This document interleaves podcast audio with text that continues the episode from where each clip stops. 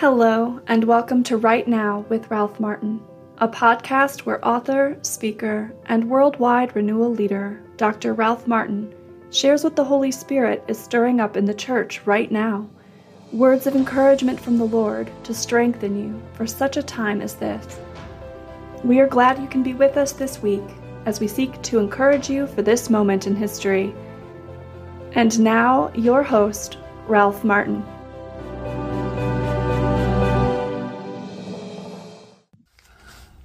Hello again.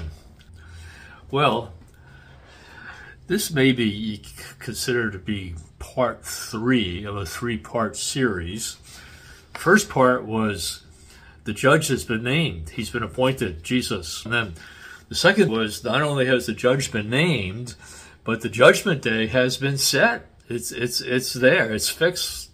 God the Father knows when it's going to be but also the judgment day for each of our lives has been set. So that's an important video, I think. Today, I'd like to talk about a practical advice, kind of shocking advice that St. Peter gives to those listening to him right after Pentecost. So this is Acts chapter 2, starting at verse 37. Now, when they heard that, they were cut to the heart and said to Peter and the rest of the apostles, Brethren, what shall we do? So, what do they hear from Peter? That you crucified Jesus. Jesus is the Lord and the Savior. Uh, he, he's been given to us by God to bring us back to the Father's house. What shall we do? And Peter said to them, Repent and be baptized, every one of you, in the name of Jesus Christ for the forgiveness of your sins, and you shall receive the gift of the Holy Spirit. There's just a lot in that. We're going to continue to talk about that over the weeks and months and years ahead, if we have that long.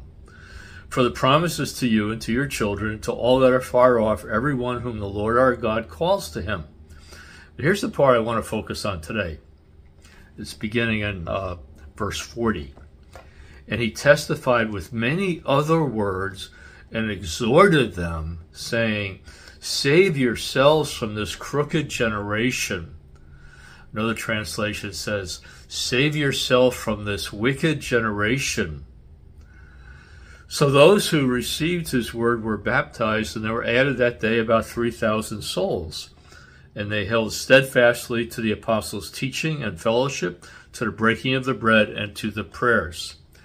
This reminds me of something that a friend of ours, a, cardinal from Africa, said one time. He said, We preached 3,000 sermons and nobody's converted. Peter preached one sermon and 3,000 are converted. What's the difference? What's missing? Well, you know, I, I would say a couple things. One is telling it like it is, telling the truth.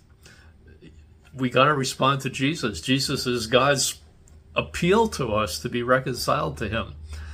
Telling it like it is, telling the truth, not sugarcoating the message and telling it in the power of the Holy Spirit. So, what does the power of the Holy Spirit mean? In this case, it means powerful preaching and teaching. Preaching and teaching with conviction. Preaching and teaching, we really believe this. This is really true and your life depends on it. But then, exhortations to take practical steps that are required. First of all, they had to believe the word. And that's so, so important. And then they were convicted of it. They realized that they were not in right relationship with the Lord, that they needed to come to Jesus. They needed to believe. They needed to repent. They needed to turn away from the false ways they were thinking about themselves and thinking about the world, thinking about religion, thinking about God. And then they need to be actually joined to Jesus sacramentally. Uh, they needed to be baptized. They needed to actually be brought into, in an amazing but real way, the mystical body of Christ, the actual body of Christ, the church. They had to join the church. And then they too would experience the power of the Holy Spirit that enabled Peter to preach with such energy, such conviction, such urgency. But there's another thing, you know, obviously, then they devoted themselves to the breaking of the bread, the apostles' teaching, the sacrament of the Eucharist, all those things. But there's an exhortation here that's really important, what Peter tells them to do, that unfortunately we don't hear. I don't know if I've ever heard it. I'm waiting. I'm waiting for the successors of the apostles to cry out like Peter did on the day of Pentecost. Save yourselves from this wicked generation. Us Catholics have been used to blending into American culture. Us Catholics have been used to living through a time where we we wanted to be accepted, we wanted to be as as American, as as as educated, as worldly as the surrounding culture. And unfortunately, in the midst of doing that, I remember going to Notre Dame, University of Notre Dame, in the 60s, and uh, the president at that time, Father Hesburgh, saying, We want to be the Catholic Harvard.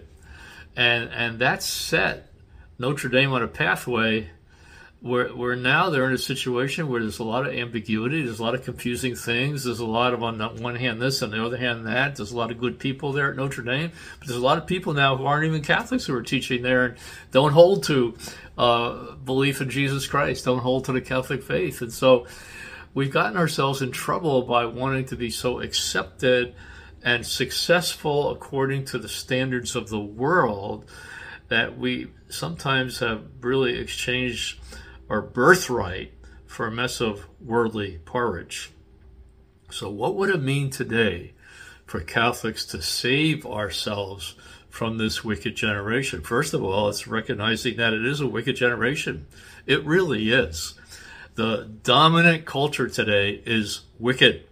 The dominant culture today is pressuring people to abandon the one true God, to abandon his revelation of sacred scripture, to abandon the fundamental things he teaches human beings about what it means to be a human being, what it means to be a man, what it means to be a woman, what the purpose of human sexuality is, what the purpose of life is. The culture today is saying, live for today. Today is all you have. Grab what you can while you can. What does scripture say? Meditate on the shortness of life so you may gain wisdom of heart. Life is short, and only one thing is necessary to end up in friendship with Jesus forever in the kingdom. And that means we need to now seek first the kingdom of God. You know, Luke chapter 12, Matthew chapter 6, Jesus says, unbelievers are always worried about these worldly things.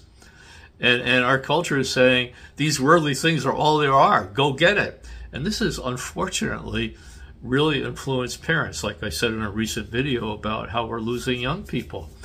We're transmitting to oftentimes in Catholic families values of worldly success rather than the supreme value of saving our soul, the supreme value of being radically faithful to Christ no matter what the pressures are to push us in the opposite direction.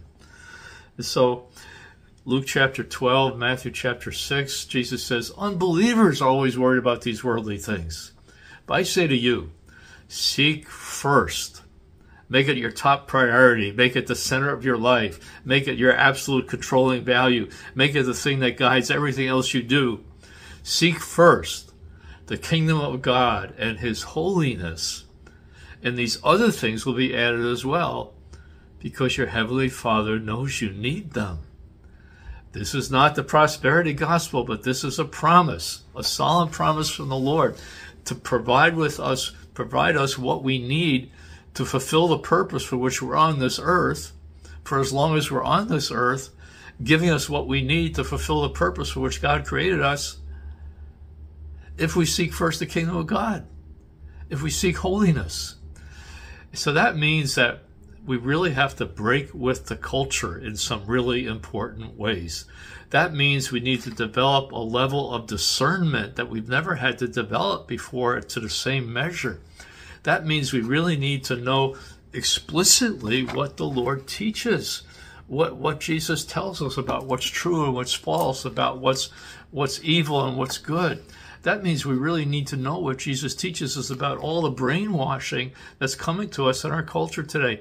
Worldly success isn't the measure of success. The measure of success is faithfulness to God.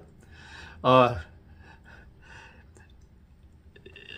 yes, it's just, it's kind of sad how how much the world has invaded the church and how much we're thinking about things just in this worldly terms and how how much we've lost the eternal perspective about the shortness of life and the, the one thing that's really necessary. So we need to break with the culture. We need to discern more carefully what entertainment we allow in our life, uh, what priorities, how we spend our time, how we spend our money, uh, what we what we do with the gifts that God has given us to help other people to build up the kingdom of God. It also means we really need to develop a burning zeal for the salvation of souls, not only our own souls, but the souls of everybody we care about. If we really love our family members, sons and daughters, brothers and sisters, aunts and uncles, neighbors, fellow parishioners, we're going to be concerned not just about that they get good jobs and get into good colleges, but that they save their souls. We're going to really encourage them to choose wisely where they go to college and make sure that there's an active Catholic community there that they can connect with, or that the college itself is is demonstrating kingdom values. So there's just a lot of a lot of reorientation that needs to go on amongst us Catholics today. We can't just drift along with the culture. If we're going to drift along with the culture and not examine it quickly and not make painful decisions sometimes to break from it, uh, we're going to end up on that broad path that heads to destruction. We're going to end up in that wicked generation that's going to be exposed to the judgment of God. Save yourselves from this crooked generation. There's a there's save yourself from this wicked generation. There's another text in scripture that says, Save yourself from the wrath that's coming. What's the wrath that's coming? It's the judgment of God on unrepented wickedness. We don't want to be amongst the unrepented wickedness, wicked. We don't want to be the unrepented, culpable unbelievers. We want to be amongst those who are found in friendship with Christ. Yes, struggling. Yes, not perfect. Yes, Christians under construction. But it's so much better to be a Christian under construction than to be a worldly Christian heading towards destruction. So, Save yourself from this wicked generation. It's really, really important.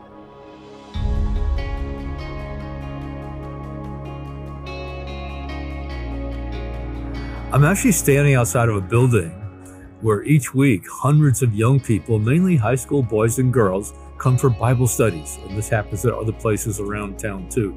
And one of the things we're doing at Renewal Ministries is trying to reach the next generation of young people so we have teams of people working in local high schools and doing special events for them, retreats and Bible studies. And we just really think that reaching the next generation is really important.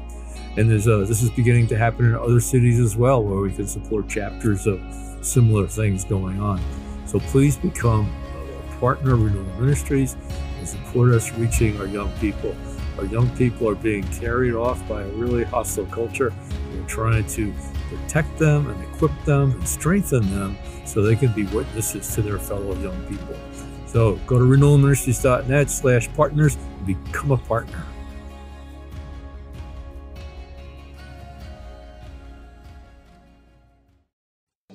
This podcast is brought to you by Renewal Ministries, part of the Renewal Podcast Network.